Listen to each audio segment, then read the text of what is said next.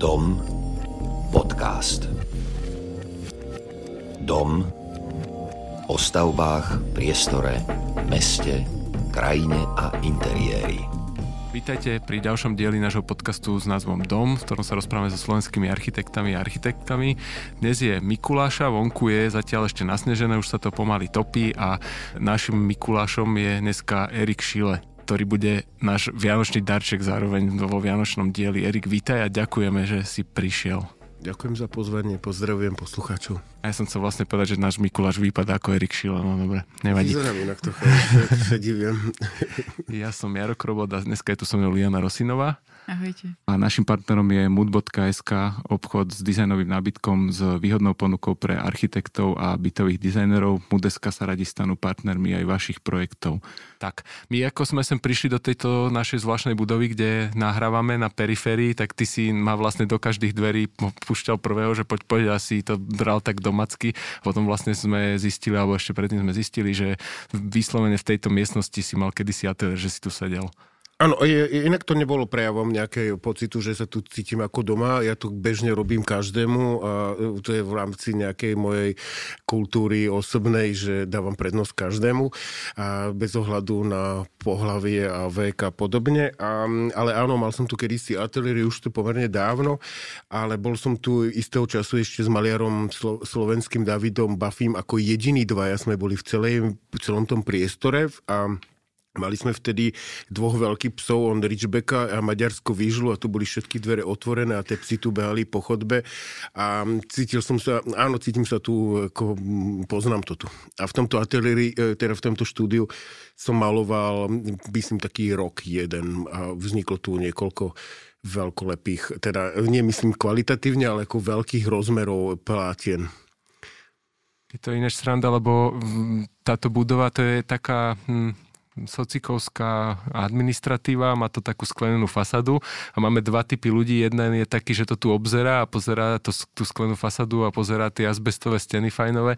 Druhý, druhá, druhý typ ľudí je taký, čo povie, že ale však tu ja som mal kanceláriu, alebo tu som sedel, alebo tak je to taký bizar, že je to také kultúrne centrum na periférii a ak môžem ešte niečo doplniť, tak e, ja mám dodnes v ateliéri odtiaľto schodby svokrín jazyk, ktorý mal toho času asi 40 cm a vyzeral hrozne vypelichane. Pravdepodobne pred tým obdobím, než to tu bolo vyprázdnené, z neho robili popolník, takže on bol plný špakov a podobne. Ja som sa ho ujal, dodnes ho mám v ateliéri to je naozaj má meter a pol, už majú tie listy, je veľmi hutný, ako jeden z najväčších svokrinných jazykov mi často ľudia hovoria, aký videli. Tak vieš, nikto ho nepolieval, keď tu žil chudák a ty si ho začal, tak začal... Áno, teraz to... úplne raší. Jak... To je zlaté. A vlastne ty nie si architekt, s architektúrou máš spoločné manželku, jak sme sa smiali a, a napriek tomu my, my sme ťa pozvali ako takého špeciálneho hostia na Vianoce. Ja si myslím, že máme viacero takých styčných ploch ako architektúra, mal, malba, umenie a ty hlavne aj teraz pôsobíš ako učiteľ na VŠVU a to je jedna z vecí, čo ma veľmi zaujíma, ako sa vlastne učí umenie, ako sa učí umenie. No, ha. Uh,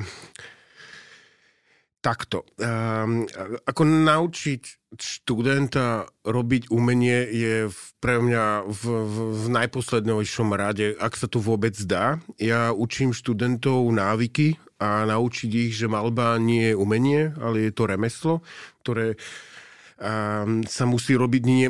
Existuje také kliše, o ktorej sa často stretávam, že ľudia majú e, utkvelú nejakú predstavu, že maliar je ten človek s baretkou, ktorý v návale šialenstva a múzy večer pri dvoch deci vína namaluje svoje veľkolepé vrcholné e, dielo.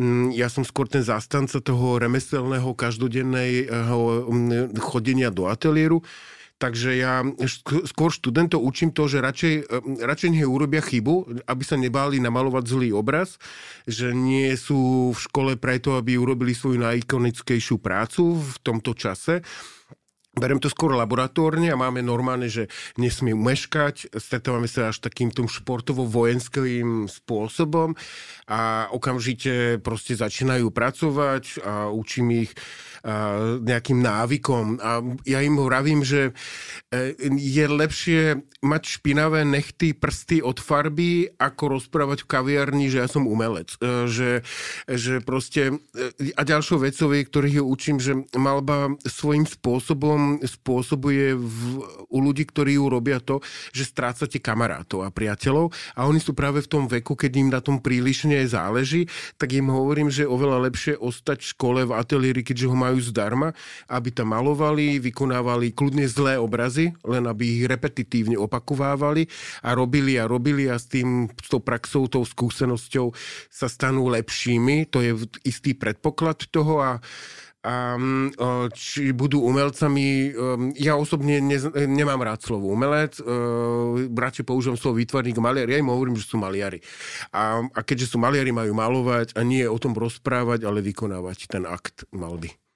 No už len v tomto som našiel úplne veľa podobností so študovaním architektúry, tak strácaš kamarátov a tak. A vlastne je, je, u nás na škole to tiež bolo tak, že vlastne začínaš tým, že do blba kreslíš, uh, kreslíš, ja neviem, na kreslení, kreslíš na kompozícii, neviem kde a stále dokola robíš tú techniku. Čiže je, je to tak, že vlastne keď robíš tieto umelecké a poloumelecké smery, že musíš najprv ako keby do blba si prejsť tými tou, fakt, že tou technikou alebo tými základmi, že mať to? No, ak, my, my sa učíme v, na tej katedre maliarstva, by sa učíme techniky a to je, že olej na plátne, akryl na plátne, tempera, dajme tomu a potom miesto plátna striedame s papierom a pre mňa asi najdôležitejšou technikou, ktorú je vlastne ako keby drvím a trocha ničím, a myslím si, že ma niektorí kvôli tomu aj nenávidia, ale nedávajú mi to najvo. Ale je, je spôsob vlastne kvaš alebo akvarel na papieri a máme takú zásadu, že my malu, ja im dávam, že 4 až 5 e, papierov týždenne.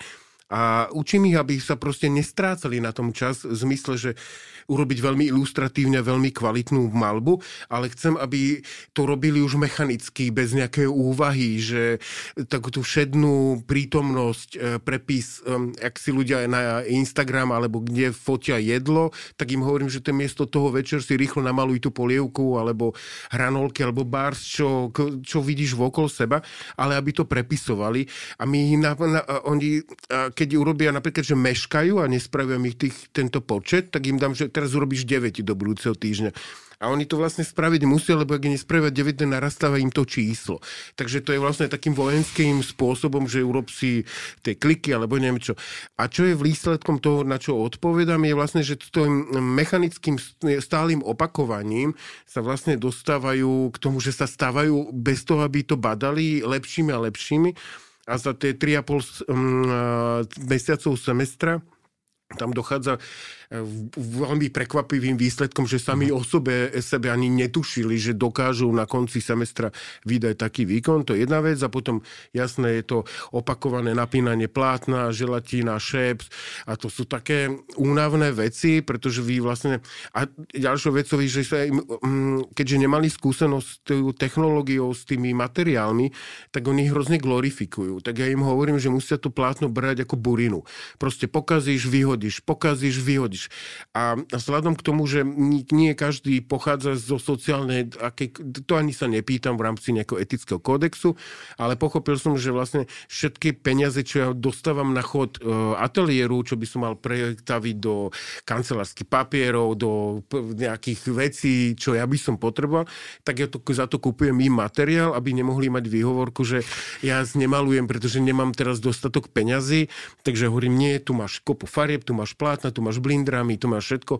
A ja snažím sa ich unaviť a zničiť v zmysle toho, že nemajú čas robiť nič iné, iba to, že malovať a stane sa behom troch mesiacov, aj som s nimi celoročne potom, akože za tie dva semestre sa z nich stávajú skutočne maliari a tam sa začne ukazovať ten rozsah, ten diapazon tých kvalít u nich, že na čo majú predpoklad a, a potom sa môžu ďalej profilovať mhm. podľa toho, ktorá technika je im bližšia toto sa úplne podobá na prvé roky na fakulte, ne? že zadania dokola nestihneš, už máš dve, nestihneš, už máš tri. A ako, akože, čo ma prekvapilo, dva razy si spomínal vlastne nejaký prísny režim a tak to jak ide dokopy z VŠVU? To moja predstava o VŠVU bola úplne iná teda. To, to je práve to kliše, ktoré si ľudia ako keby myslia, alebo um, ja uh, si myslím, že to je tak konkurenčné prostredie. Sice vyjde e, z našej e, katedry ročne 6-5 ľudí do sveta a je tu ešte bansko škola a Košická fakulta. Mm ale ja im vždy dávam ako keby za príklad, nech si všimnú, koľko je v Bratislave a na Slovensku galérii. Z toho majú vlastne v programe 12 výstav maximálne, keď si vezmeme, že v mesačnom cykle sa to mení. Takže vlastne galéria má pre 12 e, na rok e, ich možnosť vystavovať a im aj ukazujem, aj ich beriem do Viedne. Minulý týždeň sme boli v Albertíne, v Mumoku a tak. A ukazujem, že čo sú ako keby ciele, alebo možné, až možno až nemožné ciele v dosažiteľnosti a že ostatní nemávajú priestor. Ako nedokáže, ne, nemajú možnosť vystavovať galérii a potom sa stane, že na čo ste študovali, ak jedine teraz máte možnosť dokázať si a dokázať, ste v mladom veku, nemáte častokrát ešte rodiny a nemusíte musíte platiť za ateliér a je to jediná príležitosť pretaviť tú svoju snahu uh, do tej tvorby a ukázať sa, lebo neskôr je veľmi malý predpoklad, že e, spadne z neba nejaká šanca a dostanete ponuku z Kunsthalle z niekaďal, že poď, chceme ti urobiť solovú výstavu. Tak uh, to je jedna z vecí a poďalšou je, že im vlastne z toho, že ako som ja v ateliéri, lebo je veľmi desivé, to je teraz ako k sebe hovoriac, vy v momen- ja v momente, keď presviečam niekoho, že by mal malovať, ja v tej chvíli práve nemalujem. A ja to potom uh, si sám sebe vyčítam, čo si asi vlastne každý rok poviem, že už končím pôsobením na škole, ale tak, tak nejak vždy otrasiem, prídu prázdniny, zimné, letné a znova nastupujem do toho procesu. A už minulý rok som fakt opustil, ale presvedčila ma Bohunka Koklesová, že mám tam zotrvať, ktorú mám ako keby veľkú úctu, aj takú ľudskú, aj takú politickú, aj sociálnu, spoločenskú v zmysle jej e, názorov. A tak im hovorím, že pozrite sa, že vy ste mladí, máte ako dva, okolo 20 rokov, ja mám 45 rokov a kým ste vy urobili za tento týždeň toto, tak ja som urobil, že toľko a toľko prác. Ja ich konfrontujem na základe svoj, svoj, svojho času a výsledkov a E, snažím sa ich istým spôsobom zahambiť. A že toto je strašne slabý výkon. Mne to robil profesor kedysi tiež. On šiel do, do, do ateliéru v útorok po víkende a povedal, že ja som bol cez víkend v Účku na Techne alebo na nejakom IBM koncerte a on prišiel, toto je všetko, čo si ty dokázal urobiť za ten čas? A mňa to vždycky zahambilo, že um, No mi aj hovoril, že maluj, kým nemáš 40, lebo potom už nebudeš vládať. A to je trošku začína byť aj pravda, že ja už v tých nočných, večerných hodinách mi už aj zrak, už aj všetko mi tak odchádza a už prichádza na mňa únava, kríže ma začnú bolieť. Tak uh, im hovorím, že kým majú ten priestor, čas, energiu, nech to pretavujú tu ako v, hoci kde inde, po parku, v lavičkách, kaviarnách. Jasné ty, Liana, tu tak prikyvovala pri tom učení, lebo ty tiež vlastne pôsobíš na, na Zuške učíš aj v mladých. Jak, e, veľa otázok ma napadlo. Uh, aké sú teraz, akí sú teraz mladí študenti? Akože, no, ne, viem, že zo všeobecňovať alebo nejak takto to povedať je ťažké, ale um, už si tam pár rokov. Aké sú decka? Krehké. Uh-huh. Dobre, akože predpokladám, že si sa pýtal na kvalitu ich prác. Um, tak tá celkovo, je, či, ako ich to zaujíma a tak. Je, ako nie, nie, podľa mňa to nie je vôbec sranda, alebo teda to vôbec nie je sranda, že uh, sú ako keby os, oslovovaní uh, že sú to vlastne ako keby tie snehové vločky, oni sú hrozne krehunky častokrát pôsobia aj ako my v mladosti, že sme boli takí divokejší, však ono to prináleží tomu veku ale sú hrozne krehky. A teraz to myslím aj v zmysle tých psychických problémov a podobne. A mm, tá komunikácia vie byť s nimi aj náročnejšia, ako e, v aj, určite im nemôžem hovoriť, že si prd spravil alebo niečo, pretože ten etický kódex to jednak neumožňuje ale nám to bolo hovorievané. Hej, keď som študoval sochu, prišiel profesor po dvoch týždňoch, čo som modeloval bustu a povedal mi, že toto je na mm, a zhodil mi to na zem. A to som mal dva týždne roboty. To keby som dnes urobil, tak ten študent sa mi úplne rozpadne, ale nepovažujem to, čo sa mne stalo tiež za vhodné. Mm-hmm. Ale mm, študenti sú pomerne krehkí vedia sa dostať oveľa častejšie a skôr do istých konfliktov. Ako keby tá dynamika v kolektíve vie byť veľmi uh, zrani, že sú takí zraniteľnejší, dotýkajú sa ich o mnoho skôr uh, aj tie slovné náražky medzi nimi. Mm-hmm ale snažím sa to udržiavať v tom kolektíve, keďže sme v jednom ateliéri, v jednej miestnosti a upozorním ich na to, že bolo by fajn, keby keď niek dochádza k treniu, že radšej nech mi to povedia a ja sa potom snažím tie veci v rámci toho, tej dynamiky v kolektíve nejako ustrážiť. A čo sa týka maliarského, e, tak ja pochádzam z takej, alebo prichádzam, alebo jak to povedať, my sme z tých 0 rokov z nástupu malby, my sme boli veľmi draví, um, extrémne draví. Tak až tak draví nie sú. My sme boli od rána do noci noci v ateliéri a hej, a kým sme ne, od únavy neodpadávali, tak sme proste tam boli pre nich má veľmi, pre nich možno niekoľkokrát dôležité, ako sa oblečú, že ten status je, je v dnesnej dobe úplne iný ako v tom roku 2000. Hej, mm. že ale vôbec im to neberiem za zle, je to asi generačná záležitosť. Ja sa ju snažím ako keby vytesniť von z ateliéru, tam nie je dôležité, ak ste oblečení, ale čo robíte, to im aj hovorím. Takže uh, myslím, že sa mi to celkom darí. Ja som chcela sa... k tomu remeslu, že mm-hmm. teda to remeslo, ako sa učí teda to remeslo, že je to nejakej detailnosti, je to v tej technike, alebo je to v uvažovaní, alebo v čom spočíva to remeslo. Mm, ty si vlastne známy tým, že vlastne maluješ také tie čisté plochy, ostré hrany, čo teda je to teraz skôr taká možno digitálna záležitosť v súčasnosti. V čom spočíva to tvoj pohľad na to remeselníctvo? U mňa ako u mňa v tvorbe, alebo u tých študentov? Aj, aj.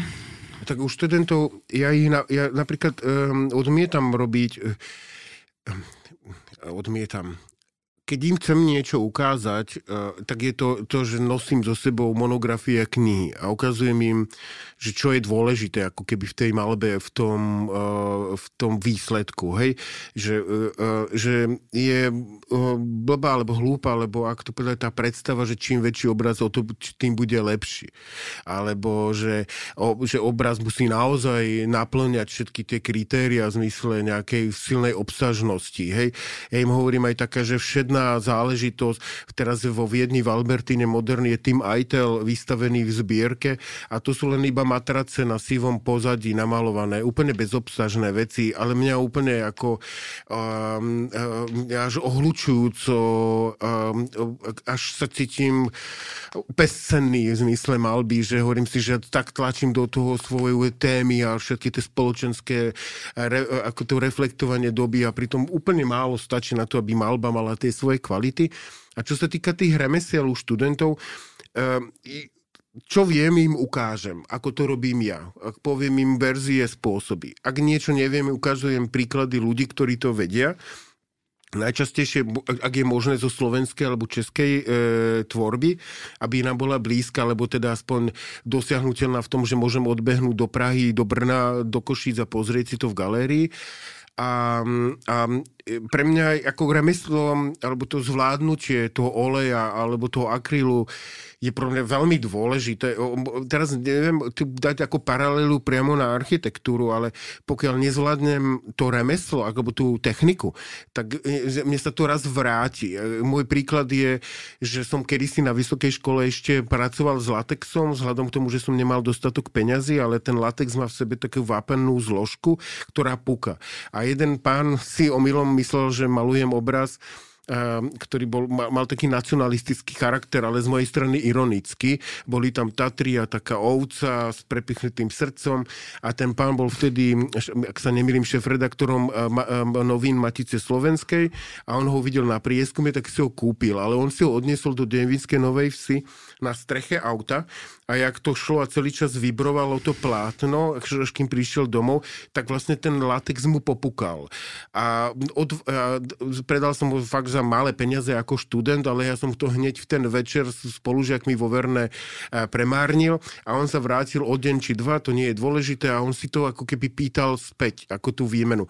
A ja som tie peniaze nemal, tak som mu slúbil, že mu to budem chodiť e, reštaurovať. A tak som chodieval dvakrát týždenne do Devinskej Novej Vsi, on mi urobil taký drink, volal sa to bomba alebo niečo také, taký šumivý nápoj.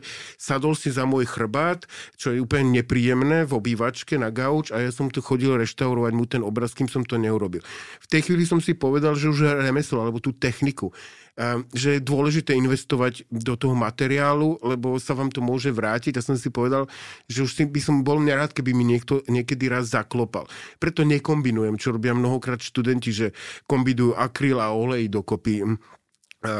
Snažím sa neurýchlovať veľmi procesy schnutia, aj keď vravím, že dobrý, dobrým kamarátom maliara je fén, že to ako keby vám šetrí čas, ale ono tam vzniká potom krakelá, že z hora vám úskne farba, vo vnútri ešte vlhká, mokrá a ono to začne pukať. Takže z toho titulu hovorím, že to remeslo, a práve preto hovorím aj študentom, že radšej namalujte viac vecí a pokazte ich, ale naučte sa na nich vlastne tie postupy, to vrstvenie a podobne, aby a veľmi dôležité potom vlastne aj tá postprodukcia, že lakovanie a podobne.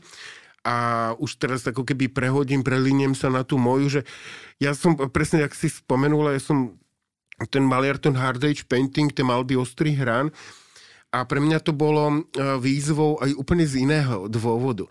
Ak som začínal malovať, a, tak e, tá história slovenskej malby, ja som ich volal, že hnedy. Hej, že všetko to bolo také nahnedlé, všetko to sa snažilo veľmi pôsobiť maliarsky a bolo veľmi často sa hovorilo, že o, tohto maliara vieme spoznať po toho gesta a toho ťahu šteca. Tak ja som si povedal, že ja na to kašlem a ja to budem malovať tak, že žiaden môj ťah šteca nikto neuvidí a to ešte nebohý pán Mudroh mi hovoril, že vy vyzeráte ako keby ste plotrovali, že toto už vôbec nevyzerá ako malba. A ja hovorím, perfektne, ďakujem, toto som ja v živote potreboval počuť. Pardon. A ďalšou vecou je, že som miloval vyťahovátko, čo presne bol, užívali, používali architekti. To si mal od manželky určite, nie? A, nie, nie, nie. To ešte, ja som si dávno raz kúpil. A to už, už som dávno s ním pracoval, keď som stretol svoju manželku Zuzku. No a ja som to miloval, proste pracovať s tým vyťahovátkom na tých dvojmetrových plátnach, lebo to vôbec nepôsobilo, že by to robil človek ako ľudská ruka a čo je niekedy aj obmedzením, hej, že dnes starnúc, alebo jak povedať, mám, urobím väčšie kompromisy ale keď som mal tých 20 rokov, som si vravel, že ani ťah sa tu po mne nebude. A veľmi, a ešte som to zalieval proste super lesklým lakom, takže to ono skutočne tá malba nepôsobila, že by to robil človek skôr ako keby ste to v ilustrátole ktoré spravili a dali to vytlačiť. A vždy, keď mi niekto povedal, že toto, veľmi často som sa s tým stretal, že toto vôbec není ako malba, že čo je na tomto umenie. A ja som sa vtedy hrozne tešil, úplne srdce mi bublalo, lebo to som chcel chcel dosiahnuť. Nebyť ten maliarský a pritom malovať. A asi tak nejak skrátka. Podotázka, že koľko trvá dvojmetrový obraz s vyťahovacím pierkom? Však to musíš robiť. Že? Ho, ani, keď si od rána do večera, do noci, v toho času ma chodioval vrátnik vyhadzovať na, na Hviezdoslovom námestí z vysokej školy. Ma hrozne nenávideli. A e, tak e, tr, tom čase, keď som nemal rodinu a tak trvalo to, dajme tomu, že dva týždne podľa toho náročnosti námetu od rána do noci. Uh-huh dnes niektoré veci viem urýchliť do skúseností, viem, čo urobiť, viem, kde je finta. Um, vtedy som to robil možno ako ploter, že som si každý farbu vyhranil ako, ako keby plochu. Uh, o, najhoršie na tom je to repetitívnosť, to opakovanie uh-huh. toho kryce, lebo jedna vrstva neurobi čistú plochu. Pri žltej, červenej ich robíte 5-6 a dnes už viem, že nerobím na biele plátno, ja už si predmalujem, pod, podhodím ho väčšinou grafitovou sivou, a na to kladiem veci a už tú grafitovú používam ako linku, že ju prekryjem zimy dvoma farbami a nechám si tam tú milimetrovú dieru a už ju nemusím robiť, pretože už ju tam mám vďaka tomu podkladu. Takže uh-huh. som niečom skúsenejší, tak uh, od týždňa do mesiaca sa pohybujeme. A ja ťa teraz dosť vnímam, ale no teraz to už, to už není úplne teraz, ale ja ťa práve, že teraz vnímam mm, dosť cez obrazy práve také tie rozpité a rozmazané, mm-hmm. že to je čo za posun, alebo... Tomu som dospel to už som, to možno niektorí posluchači to už budú počuť druhý, tretíkrát. K tomu som dospel v Tokiu. Um, spočinulo to z toho, že um, mnoho ľudí chodí, poviem to tak v rýchlosti a v skratke, že mnoho ľudí chodí na rezidencie do zahraničia, uh-huh. aby tam ukázali svoje skills práve tým zahraničným ľuďom. Ja som si povedal, že pre mňa by malo byť to práve skôr zážitkom, že si odtiaľ niečo doniesiem domov a zmení to mňa. Uh-huh. Aj, že nejdem ja tam urobiť zo seba super hviezdu, jazdu, biznis a tak, ale že skôr, že tá iná krajina, kdekoľvek, kde som bol, aby ma trošku naštiepila. A v Tokiu som potreboval, um, kúpil som si obrovské kusy papiera a potreboval som recyklovať um, antiperspirant guličkový, na, čo sa používa na hygienu a ja som ho dopoužíval. A v tej chvíli, ak som ho rozoberal, lebo v Japonsku musíte rozoberať veci, tak som si uvedomil, že to je ako guličkové pero, tak som tam skúsil naplniť ho e, tušom a napa- natiahol som si papiere a natral som si ich vodou a sake a skúsil som to urobiť. A zrazu pre mňa prišiel taký obrovský šok, že kdežto pri tej hard age painting mám veci veľmi pod kontrolou, až by mhm. som povedal, že až technokraticky, že mhm. tam ne, nedochádza k chybám, ak ich nechcem robiť umyselne, tak tu som zrazu pochopil, že to, čo nenávidím u niektorých maliarov, že sa spoliehajú na tú náhodu, že niečo sa im pekne rozpije, že ten drifting, že tie, tie frkancie tam prejdú a že sa spoliehajú na to čaro nepredvídateľného, čo som ja neznášal, som mi zrazu, že wow, čo, ja by som mohol vstúpiť na túto mapu, na túto zónu. A spravil som pár tých prác a nebol som si nimi istý, šiel som spať a ráno som sa zobudil, prišiel som do toho zašpineného ateliéru, lebo to všetko sa zlievalo, ale uvedel som v tom um, ako keby zážitok. V tom, ako to vidím postupne po tom, čo som sa vyspal na to. A odvtedy proste si kupujem tie japonské tuše, namačam si tie papiere, mám na to rôzne techniky. Uh, jedna je, že E, kreslím a reflektujem dobu a spoločnosť. E, je to veľmi e, psychohygienické, aj až také, že ma to oslobodzuje s tým zážitkom, že neviem, ako keď to vyskne, ako to bude vyzerať. Ja aj hovorím, že najlepším kamarátom tejto techniky je smetný kôž, lebo polovica ide do koša. A ďalšou um, ako keby vecou je, že mám taký automatizmus, že a ten vznikol už obzvlášť po pandémii a počas pandémie, že som chodil do ateliéru a keďže chýbal nám ten kontakt ľudský, tak som volával kamošom, že ako sa majú a podobne. A v tom som si namáčal tie papiere a ja som im volal a pýtal sa ich, ako sa majú. A, a um, oni mi tak ako keby nadávali na susedov, na spoločnosť, na politiku a neviem čo. A ja som to takým automatizmom až takou, že ja, mozog sa do toho vôbec nezapojí, iba som sa sústredil na ten rozhovor a do toho som proste čmáral a čmáral a čmáral a čmáral a vznikli z toho stovky prác, mnohé v koši a do okolností si teraz spravím reklamu, práve o mesiac vyjde z toho kniha. Sme sa rozhodli z nej urobiť vlastne takú menšiu monografiu a vybrali sme z nej diela e, z tohto spôsobu malby. A to je väčšinou na papier a je to s tušom robené a napáčam to. Predtým som to robil zo sake, ale tu na Slovensku je to sake pomerne drahé a v Japonsku som chodeval do železiarstva kupovať sake, to bolo také krabicové ja už potom som pochopil, prečo predávajú železiarstvo, bolo fakt nechutné, to je ako keby ste si v nejakej spoločnosti alebo v nejakom obchode so železom nakúpili jablčné čučo. No a ja som ho pôvodne kúpil pre seba, že ho budem piť, ale po prvom ochutnaní som pochopil, že toto nie je e, cesta. Tak som ich vlastne miešal s vodou a ten tuš pri tom alkohole robí asi aj to isté, čo pri ľuďoch, že jemne znervózni a tá stopa nemá takú tú plynulosť, ale vyzerá to ako toky riek, že má to takú nervozitu v sebe. Aha. ty si vlastne nejak tam pretavil ten duch teraz takej tej doby, takej tej trošku aj zloby. Ja si som veľmi zvedavý, že ako to vlastne bude vyzerať ten výsledok. Sú tam samé vulgarizmy. A, a, vlastne... Ja, by som možno, že prepojila tiež na to, na to Japonsko, že keď som tam bola ja, to bolo asi rok 2008 a tam som bola v Kanazave, kde je tá okrúhla galéria od Sana a vystavoval tam Yoshimoto Nara. Uh-huh tie jeho kresbičky, čo sú vlastne teraz tiež celosvetovo známe nahnevané dievčatko, to bolo také tiež veľmi blízke. A napríklad mňa, teda je to veľmi akoby blízka taká tá čistá tvorba, tie pevné a detailnosť pre to mm. Japonsko. Ale napríklad mňa bolo zaujímavé to, že keď som tam chodila po tých obchodoch a hrabala sa tam v tých veciach, tak mnohokrát som našla napríklad nejaké výšivky a že inspired by Skandinávia, inspired by Čekoslovakia, ako krížikové. Alebo som šla a našla som akoby nejakú pohľadnicu, kde bol fotoaparát, že made in Čekoslovakia. Alebo takisto som našla diár, kde bolo napísané, že šťastný život v Japonsku v tých kopách. Ja kúkam, že čo to tam akoby robí v knižniciach boli tie ilustrácie Alice v krajine zázrakov Dušana Kálaja.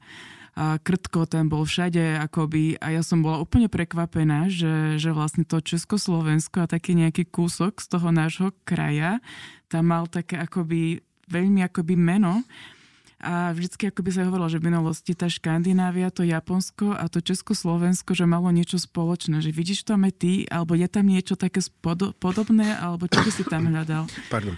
Ja úplne ti nabehnem a, na lopatu, a, jak to povedať.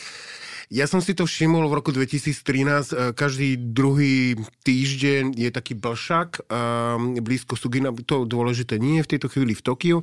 Ja som sa tam ocitol náhodou, ale ja som presne taký ten vetešník, čo sa rád prehrabáva vecami a prišiel som k niekoľkým predajcom kníh a z toho polovica boli české knižky, československé teda, e, hlavne ilustrácia z toho vlastne som aj pocítil a pochopil, mm, že oni majú hrozne radi československú ilustráciu. Mnoho japonských študentov, teraz slovo mnoho som možno prehnal, ale vždy tu je niekoľko Japoncov na katedre eh, grafiky eh, na Vysokej škole výtvarnej omeni. A ono to Eh, majú k tomu um, prejavu, k tomu ako keby hlbokú uh, úctu, uh, presne krtek a mnoho uh, autorov sú im ako keby velice známi. A, a k tomu Yoshitomu Narovi je to jeden z mojich ako keby najobľúbenejších japonských autorov. A keby ich posluchači si ho chceli nájsť, tak má na Instagrame účet, volá sa Michy Nara a je úžasné ho sledovať lebo žije podľa mňa ten najidylickejší život, aký si viem ja predstaviť. Myslím, že Okinawa, alebo tak býva a, žije s takými mačkami, s deťmi, má úžasný ateliér, on vyštudoval, myslím, že v Anglicku a aj vo Francúzsku chvíľku bol a zažil tie 90. roky v Európe, taký grunge a všetky tie veci a zobral si to zo sebou do toho Tokia a vzhľadom k tomu, že je svetovo uznávaný, donedávna mal uh, vo Viedni výstavu, skončila myslím teraz pred mesiacom, mesiacom, tak um, mňa, ja vždy, keď si vravím, že som až príliš infantilný, alebo veľmi sklžam až takej detinskosti, tak si po, spomeniem na neho, hovorím, ale čo si, uh, mám ešte kopu priestoru v tom. A čo mňa ešte u, mňa, u neho najviac baví, je, že to nerobí tým akademickým spôsobom, čo sa často deje, že ja som bol tiež tak vyštudovaný, že kvalitné plátno, dobre napnuté, to ako sme sa bavili o technikách, a on to robieva na kartóny, dosky, na hociaké papiere a mňa to pomerne fascinuje, že s takou ľahkosťou a pretaviť to do presne, a neviem, či si si všimla, keď som prišiel, som mal na, na bunde jeho odznak. Ja, no, ja som si všimol v aute. to Japonsko aspoň, či chcela si ešte niečo, aby som ťa... Nie, len že, že možno to, že že čo je tamto spoločné, alebo kde sa stratilo potom to Československo, alebo, alebo ako to vnímaš, alebo že ako to je, že... Myslím si, že oni nás, ako, myslím si, ťažko povedať, ťažko to tak zovšebocňovať, ale práve si myslím, že sa vracia, hej, že tá knižná ilustrácia Slovenska, Daniel Olejníkov a mnoho iných mien by som mohol povedať, robia extrémne kvalitnú prácu ale ako sme sa možno vynímali toho času v tej knižnej ilustrácii, tak sa to vlastne celosvetovo skvalitnilo globálne a oni sami majú to, stačí si pozrieť mangu, hej, a ako v anime, ako sa u nich zlepšilo. A myslím si, že u nich e, tí mladí ľudia majú úplne inklinujú k počítačovým hrám. A to podľa mňa asi hrá tú notu v dnešnom uh, tej záujme a neviem, či máme niečo ešte uh, tak, výnimočného, že by sme im mali čo ponúknuť.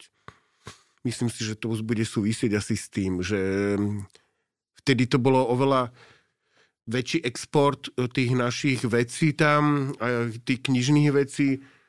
A ja teraz si myslím, že to je úplne naopak. A kdežto oni, pardon, predtým vykrádali, ak to slovo môžem povedať, skôr ako keby sa inšpirovali tou československou ilustráciou, tak ja si myslím, že momentálne je to úplne opačne. Som mal taký pekný citát o kradnutí a originalite.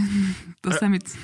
Áno, ten, to nie je úplne môj citát, ja ho len používam, je to citát Jima Jarmuša.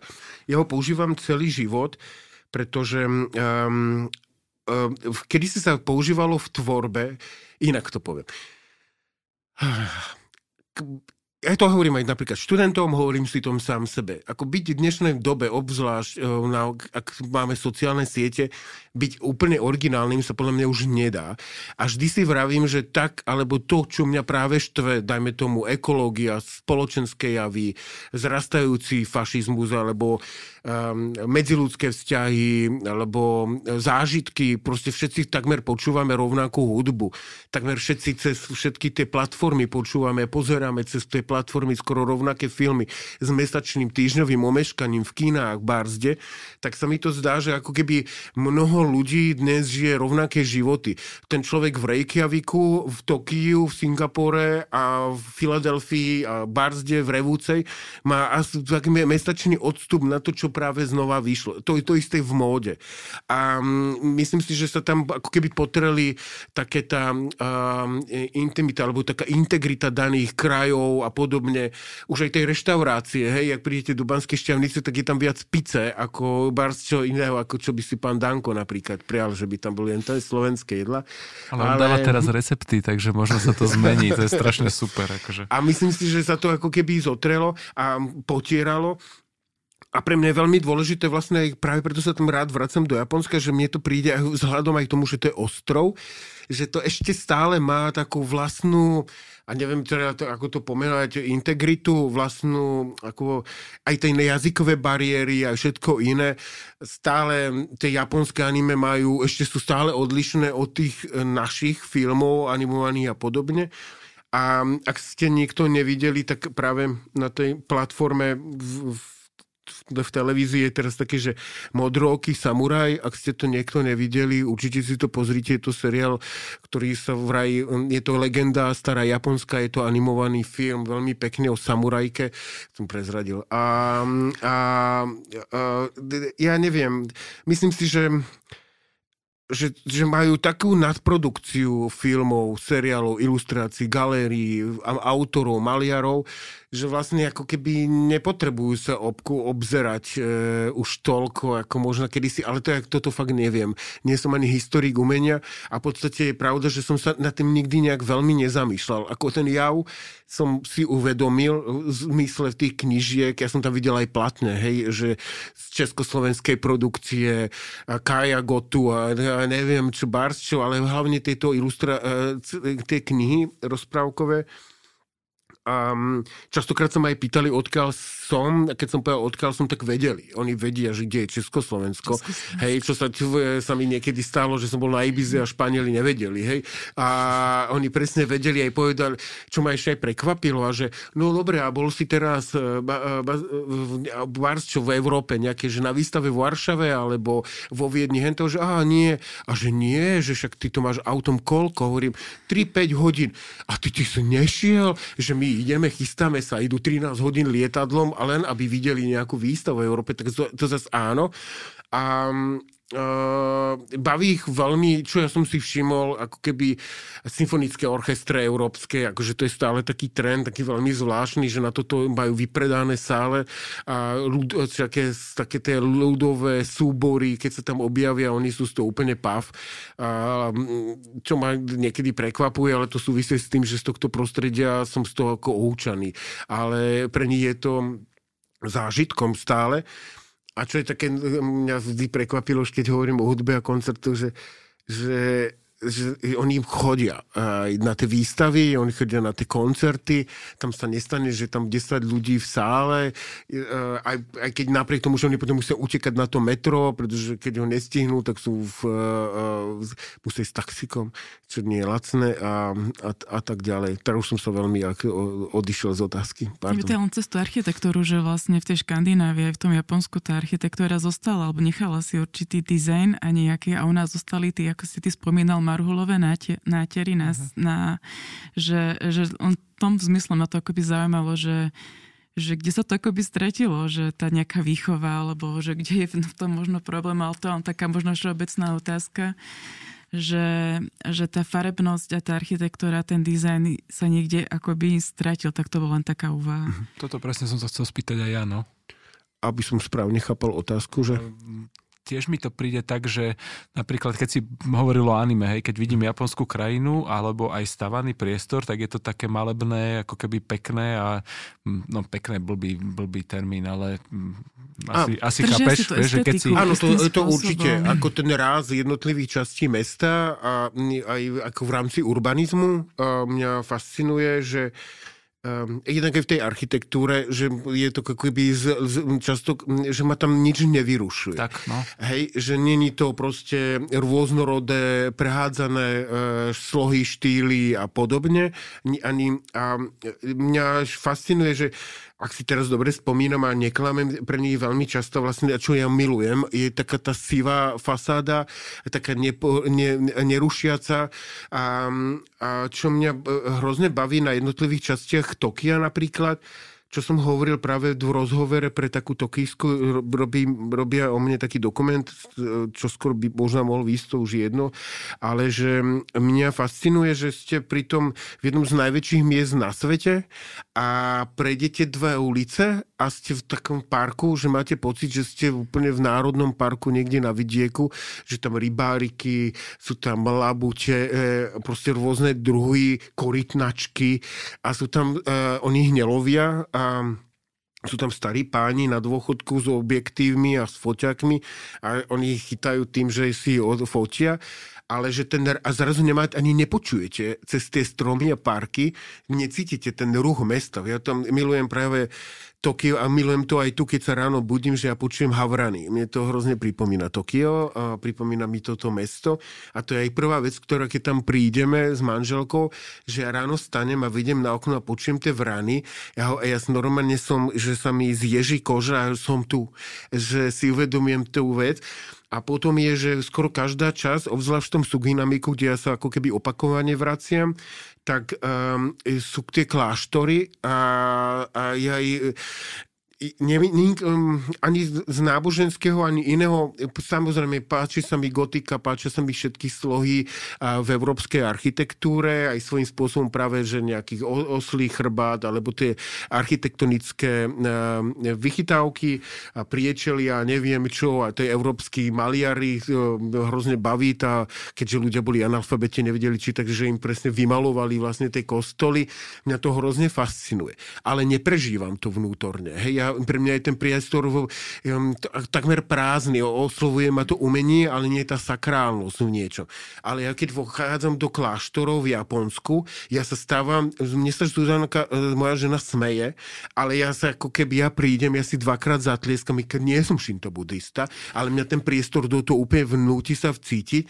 A ja som sa vlastne naučil, že mm, v 2013, keď som tam bol 3 mesiace, teraz chodíme každé 2 roky plus minus podľa možností tak to je jedna z prvých vecí, kam ja idem a tá architektúra postavená z dreva a, a s vyplneným sklom a že k tomu sú postavené budovy, v ktorom je iba bubon. A ten bubon vyťahnú iba raz ročne a to je na nový rok, hej, a do ňo buchnú dung a je konec. Zasunú ho znova do garáže a celý rok s ním nič nie je. A, a že všetko má hrozný význam. Na všetko je... E, ale aj v, tej, aj v tom meste, že síce v Tokiu máte tie úžasné marakodrápy aj všetko, ale v jednotlivých častiach mesta neprevyšuje architektúra nejaký keby ráz výškový, ako keby v počte a, poschodí a podobne. A a čo mňa asi možno viac ešte ako architektúra zaujíma tá záhradná architektúra. Uh-huh. A tam ma dostáva do, toho sa prechádzam po tých uličkách a ja len pozerám na to, ako tí ľudia uvezujú stromy. Ono by to vyzeralo, že ich až týrajú, hej, že rôzne mašle cez a tak a že menia ten tok tých konárov a všetko si tak uspôsobujú sebe, aj tú prírodu, tak ako keby s ňou trošku manipulujú. A mňa to natoľko fascinuje, že to robím tiež, hej, že mám vo výklade rôzne kokedamy a bonsaje a vlastne každý po roka upínam a upínam a upínam tomu stromu e, konáre a robím z neho úplne, čo sa v prírode nedeje, ale si tak uspôsobujem ju k svojmu, svojim predstavám. A a mňa ako napríklad v Kyote e, práve presne aj tá architektúra, keď tak človek prechádza celý deň tým mestom, tými ulicami, e, hrozne e, na, jednak náplňa a ďalšou vecou je, čo sa už tuto napríklad málo deje. Viem, že v New Yorku to máme, hej, alebo v Paríži, že sú ulice, ktoré majú vlastne e, významovo, že to sú obuvníci, toto sú kuchárske záležitosti, toto sú pre remeselníkov veci. A, a že máte ramenárne vedľa seba a, a, a oni vlastne majú ako keby rovnakú cenu, výšku, ale sú rôzne kvality, ale tú kvalitu nezvyšujú, neurčujú zvýšením ceny, ale tam o to viac ľudí stojí. Hej? A ja, ja sa tam kúkam na nich, že pre Boha, jak môže mať toľko času, že tam ten človek toľko čaká, kým sa dostane na rad, ale oni sú strašne disciplinovaní. To je ako neskutočné teraz som sa zase tak rozbehol všelijakými smermi, ospravedlňujem sa. To sme radi práve, že a teda ja si myslím, alebo aspoň tak som pochopil tú otázku, lebo na také niečo som sa chcel pýtať aj ja, ty sa tam opakovane vraciaš do toho Japonska. Ja, o, Japonsko vyzerá jak z animácie od studia Ghibli a e, mňa strašne mrzí, že Slovensko na to, akú má krásnu prírodu a no, že proste je, je, povedzme, že má nejaký potenciál, tak my si tu kraj, proste tá krajina ako keby je devastovaná našimi aj stavebnými výkonmi. Stavané prostredie je podľa mňa dosť katastrofické, že či nevieš náhodou, či si neprišiel na nejaký kos proste, že v čom je rozdiel a prečo si malujeme tie domy tou zelenou a oranžovou. Ja tomuto vonkoncom nerozumiem. Vždy ma to udivuje, a, a, a, ne, nepoviem e, nič múdre a nové, keď ma najviac udivuje, že pri cestách máme taký počet billboardov, hej. Ale udivuje ma, že e, proste v slovenskom raji stratenej trojgeneračný dom Marhulova, hej, hneď vedľa Hráškova. A, a, a taký ten bizar tých predstav tých pre, našich starých rodičov a rodičov, čo si mysleli, že deti budú bývať na prí, alebo oni pôjdu na prízeme, syn pôjde na prvé a dcera bude s manželom na treťom poschodí a tak čo ma ako udivuje a s nejakým spôsobom ja, ako, ako vizuálne otupne, e, otupieme tým, že toľkokrát to človek vidí, že nakoniec mu to prestane ako keby prekážať, si niekedy vravím. A ďalšou, nie u každého samopochopiteľne, ale čo ma mňa hrozne fascinuje, že sedím vo vlaku, idem z Tokia do Kamakúry alebo do Kyoto a pozerám sa na ten vidiek a ono to vyzerá naozaj z rozprávky. Že ten človek má status úplne bohatého človeka, vidíte to aj súdiac podľa auta alebo neviem čo, ale býva úplne v tom archaickom drevenom dome s tou záhradou, obklolesený, nemá tam proste palmy, ale má tam proste bambusy a tie bambusové háje, ak sa fúka vietor, oni sa, sa nakláňajú a vydávajú aj ten zvuk, do toho ten vrán, e, zvuk vrán a taká tá čistota, rýžové polia, potôčiky vyčistené Mňa napríklad fascinuje, že e, keď prídete k, v, v Kyote, v Tokiu k jazeru, tak ryby k vám prídu a pýtajú od vás jesť. Hej? Akože robia to, otvárajú ústa. Ja si hovorím, že Kriste, keby ste boli v Poprade, tak už do, do večera ste povyťahané všetky, lebo a, a ďalšou vecou je, že tam vôbec, ale že vôbec takmer nevidieť špaky, hej, to je kultúrna ako keby návyk po zemi, po zemi. oni si nosia zo sebou také popolničky, už keď fajčíte, také alumíniové, naverní sa, že na koncerty všetci a berú si to domov. E, ďalšie to, ak niekto nevie, tam si v parku nemáte smetné koše a keď venčíte psa, tak vy si jeho exkrementy, sosačku dávate do kabelky a berete si domov a doma si to prerecyklujete. A, ale ďalšia vec, že som sa so ženou rozprávali v Kyote, teraz som zabudol, je ťažko si pamätať japonských architektov mená a tak, tak sa osprednem, ale sú tam proste tie starodávne z obdobie Edu a tak, e, staré mosty drevené, stále stojace, nikto ich nerekonštruoval tak, že by ich vlastne zbúral a postavil tam nejakú novú časť hliníkovú, proste je to i tam z toho cítiť akože srší história.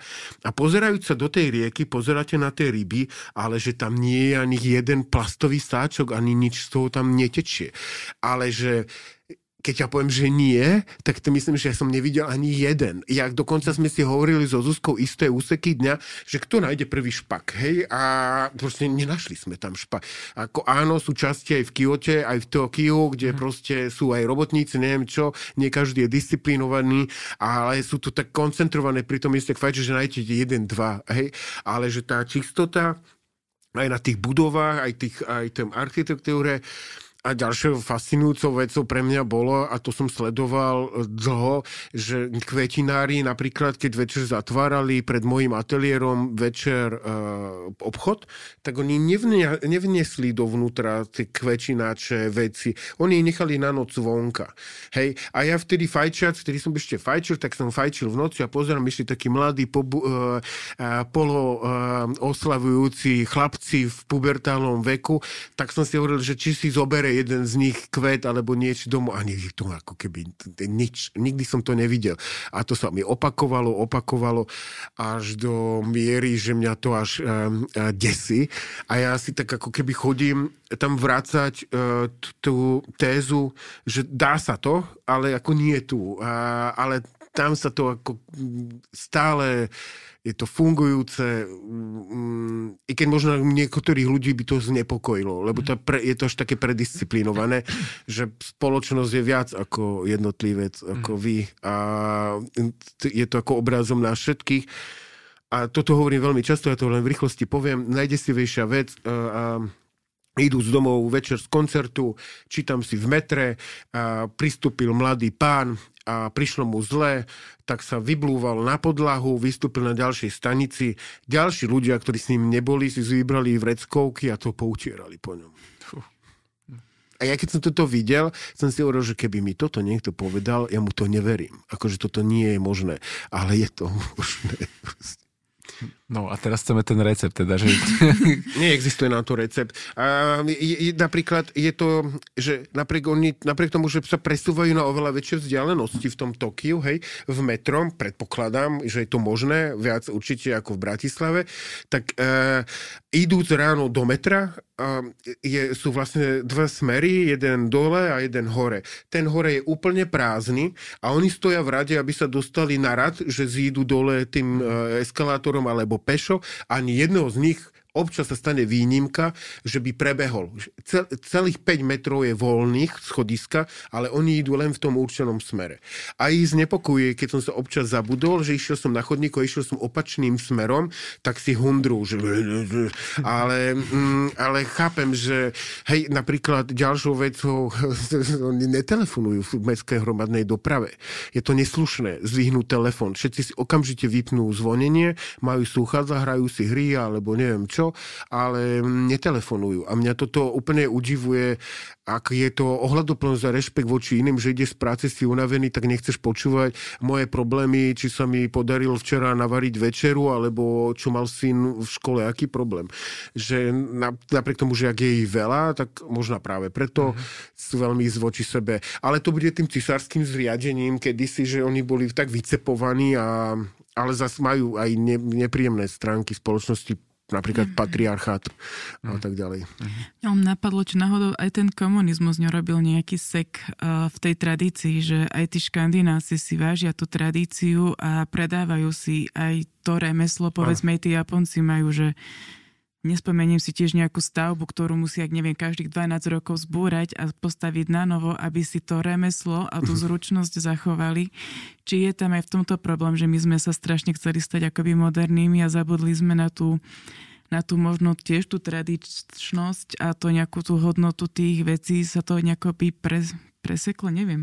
Je to možné, e, a však u nás sa hovorilo, kto nekradne, okrada rodinu, hej, to, chce, to si neviem predstaviť e, v japonskej kultúre. Napríklad aj v komunálnej politike, že mne hovoril galerista Tatsushiko, že ja som sa pýtal na postavy na billboardoch, a tiež tam ich pár je, teda, a, a hovorím, že kto sú tí ľudia, že to sú, a, že to je iné ako u vás e, v Európe a že jak to myslíš?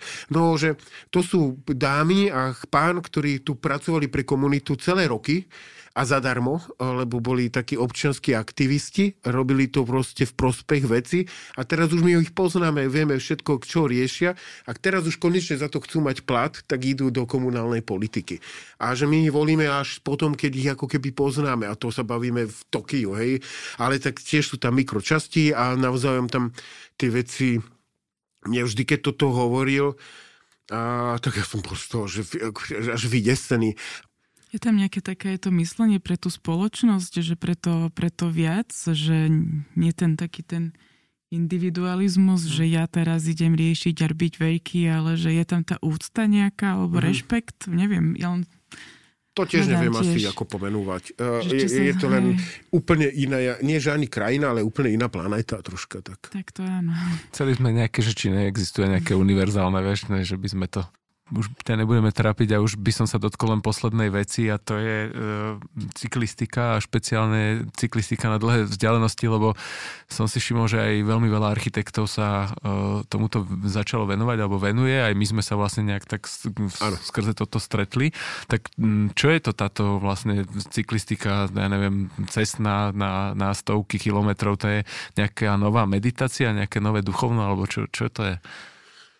No Ježiš, tak uh, uh, ono to spočívalo v skratke, uh, jednak s tým, že mám častokrát operované koleno. Uh-huh. A nemohol som už robiť badminton, nemohol som hrať basketbal, ani volejbal, v podstate mi vyšlo lyžovanie. V podstate, ak máte cho- nie úplne pevné koleno, tak väčšinu športov ako keby vyradíte. Môžete chodiť plávať, čo mne vstupovať do studenej chlorovej vody v bazéne je totálne nepríjemné.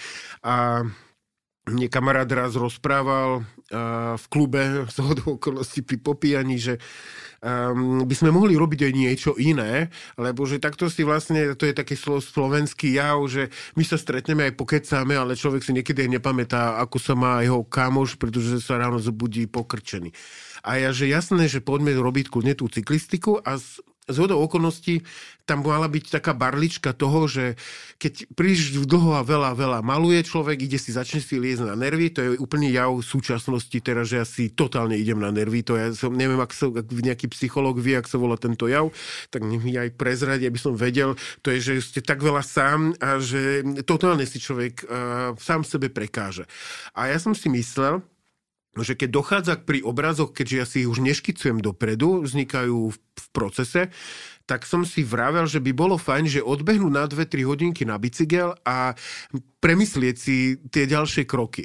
Ale potom keď som už si zadovážil bicykel, som pochopil, že tam človek je úplne totálne koncentrovaný jednak na premávku, na dých, vôbec na to, či vládze, nevládze. Ja svojou váhou, e, keď idem e, kopce, tak ja skôr hreším, nadávam a vyzývam diablov a každého.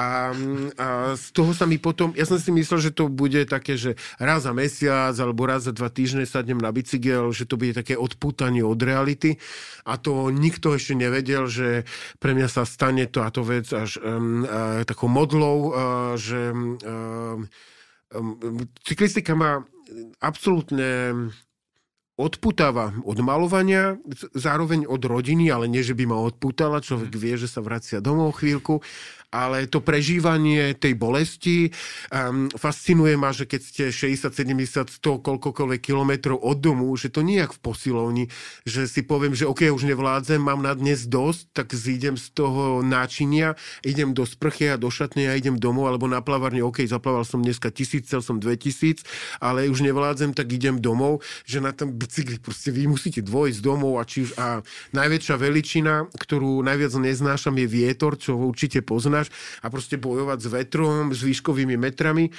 A v neposlednom rade mi to vlastne v posledných rokoch vytvorilo úplne nových priateľov a komunitu ľudí.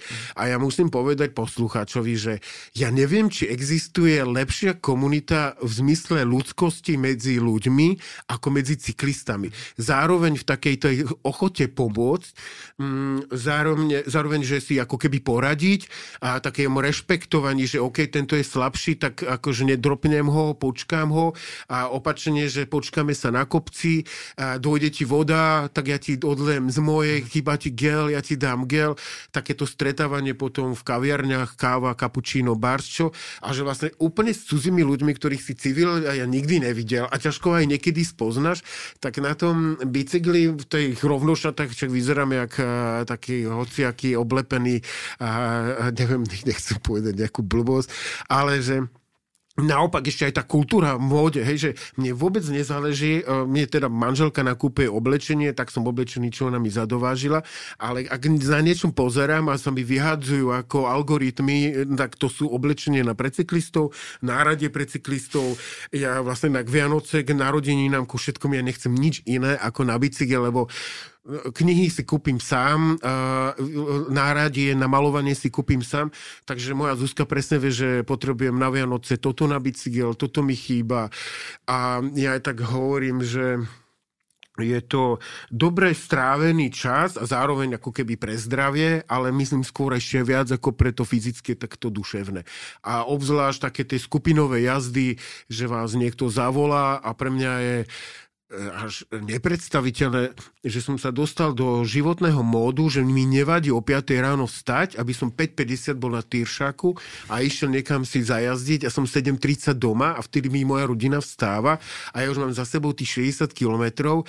Som úplne vy, vysekaný, hej, lebo občas človek urobí chybu, že ide s vymakanejšími ľuďmi a, a tí vymakanejší ľudia niekedy zase nedajú úplne ten rešpekt, ako by som človek chcel a proste mať tie uh, priemerky, keď už je vyššie ako 33, tak to už bolí, hej. A vtedy si už hovorím, Ježiš, už len 20 km, už len 15 km.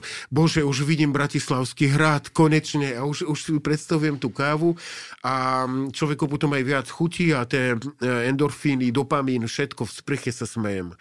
Cyklistika je veľmi fajn, odporúčam. Takže... Tak, výborne. A my, my dávame vždy poslednú otázku, že čo odporúčate vybavené. Čiže veľmi pekne ďakujeme našemu Mikulášovi a Vianočnému darčeku, darčeku, darčekovi. A tak by som sa opýtala. Aha, OK. Je niečo, čo by si odporučil celkovo pre túto dobu, pre nový rok možno, pre tieto Vianoce? Ťažká otázka, ale uh, ak by som niečo, tak by som možno doprial aj sebe uh, um, uh, viac ohľaduplnosti, možno si všímať ľudí vokol seba, lebo nie sú samozrejmosťou, môžu veľmi v každej chvíli odísť, nebyť medzi nami. A vážiť si tie momenty s rodinou, s kýmkoľvek, kamarátmi. A keď pracujete, snažte sa pracovať čo najlepšie a nerobte podfuky a podobne. Veľmi pekne, ďakujeme. Ďakujem ja ďakujem pekne. za pozvanie a snad som posluchačov um, neotrávil svojim rozprávaním. Tak príjemné Vianoce a uh, pekný a šťastlivý nový rok. Tak. A našim partnerom je mood.sk, obchod s dizajnovým nábytkom s výhodnou ponukou pre architektov a bytových dizajnerov. Mood.sk sa radi stanú partnermi aj vašich projektov.